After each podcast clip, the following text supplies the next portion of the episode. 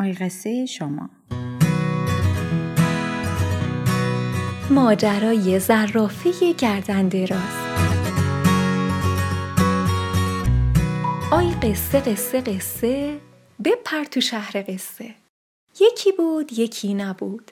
توی یه گوشه از یه جنگل سبز و زیبا که همه جور حیوان و پرنده و درخت و گلی داشت یه زرافه کوچولو با خونوادش زندگی می‌کرد. زرافه قصه ما خیلی کوچولو بود و تازه داشت با جنگل آشنا می‌شد. اون هر روز می‌رفت توی جنگل و لای درختها یا پای برکه پر آب وسط جنگل با حیوانای دیگه بازی می‌کرد.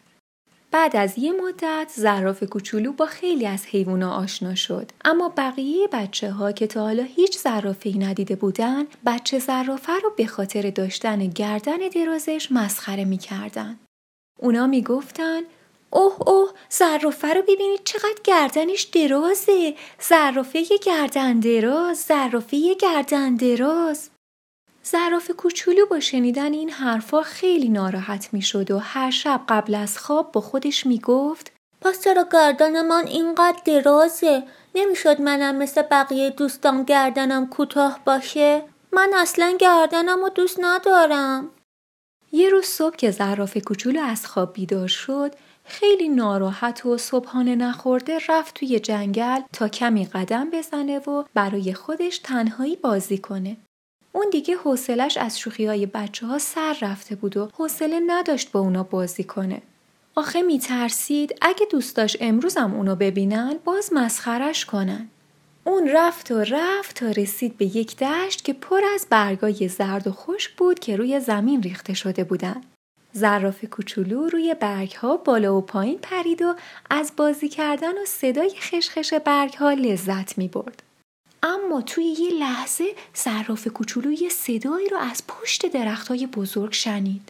زراف کوچولو وایساد و گوش داد.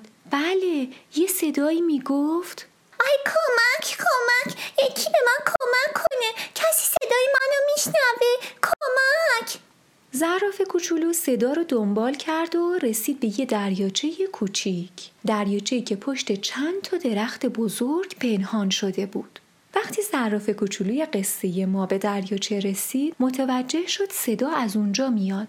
آره درست شنیده بود. یه سنجاب کوچولو داخل آب بود و مدام فریاد می‌زد. کمک کمک! زراف کوچولو که تا حالا چنین چیزی ندیده بود به خودش گفت ای وای من چطور می‌تونم به سنجاب کوچولو کمک کنم؟ اون داره غرق میشه و چون شنا بلد نیست ممکنه بره ته آب و دیگه نتونه نفس بکشه. توی همین فکر را بود که یهو یادش اومد می‌تونه از گردن درازش استفاده کنه. برای همین کنار دریاچه جای پاشو محکم کرد و وقتی مطمئن شد به اندازه کافی جایی که ایستاده سفت و محکمه کلش رو برد سمت سنجاب کوچولو. زراف کوچولو گفت زود باش سنجاب جون گردن منو بگیر و بیا بالا. سنجاب دستاشو انداخت دور گردن زرافه و تازه آروم گرفت. زرافه کوچولو گفت محکم بگیر منو.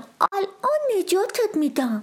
و چند لحظه بعد زرافه موفق شد تا سنجاب رو نجات بده. سنجاب که خیلی وقت بود توی آب دست و پا می‌زد از خستگی و سرما به خودش میلرزید. ولی زرافه اونو گذاشت روی گردنش و به سمت خونه سنجاب حرکت کرد. وقتی اونا جلوی خونه سنجاب رسیدن مامان سنجاب کوچولو خیلی نگران بود و گفت عزیزم پس چرا اینقدر خیسی؟ کجا بودی؟ می‌دونی چقدر دل واپست شدم؟ همه جا رو دنبالت گشتم. کجا رفته بودی؟